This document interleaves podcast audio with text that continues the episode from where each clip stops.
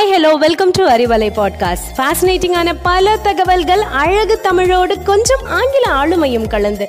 கற்க கேட்க here we go with 360 degree of fantabulous learning with Arivalai podcast brought to you by Bharathi educational institutions Reddipatti Namakkal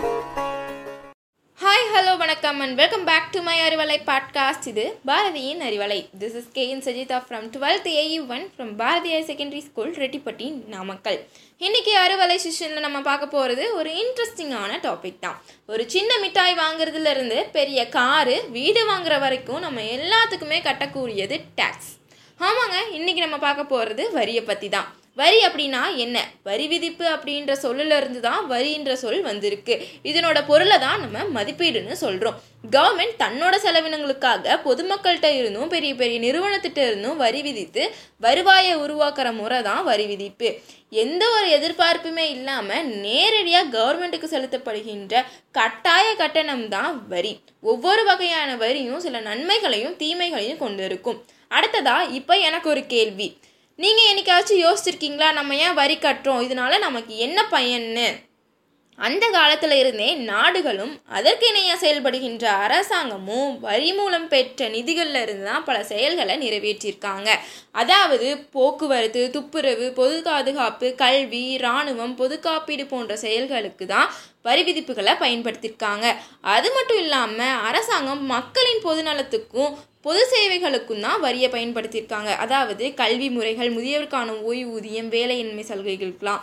தற்கால இந்தியாவின் வரிமுறையானது பண்டைய கால வரிமுறையை தான் அடிப்படையாக கொண்டு இருக்குது அடுத்ததா இப்போ வரியோட வகைகளை பார்க்கலாம்.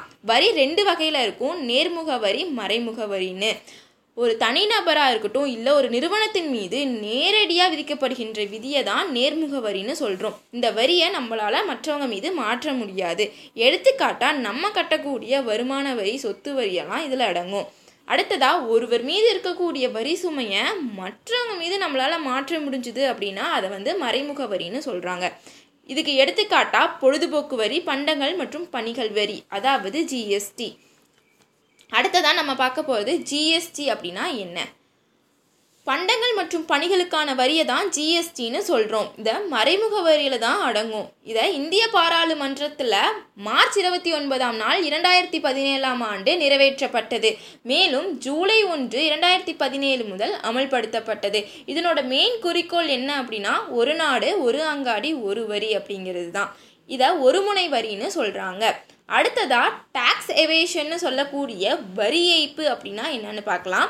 ஒரு தனிநபராக இருக்கட்டும் இல்லை ஒரு நிறுவனமாக இருக்கட்டும் இல்லை அறக்கட்டளையாக இருக்கட்டும் சட்டவிரோதமாக வரி செலுத்தாமல் இருக்கிறதுக்கு பேர் தான் வரி ஏய்ப்பு.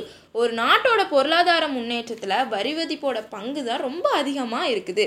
அதனால வரி ஏய்ப்பை தவிர்ப்போம் வரி விதிப்பை ஏற்போம்.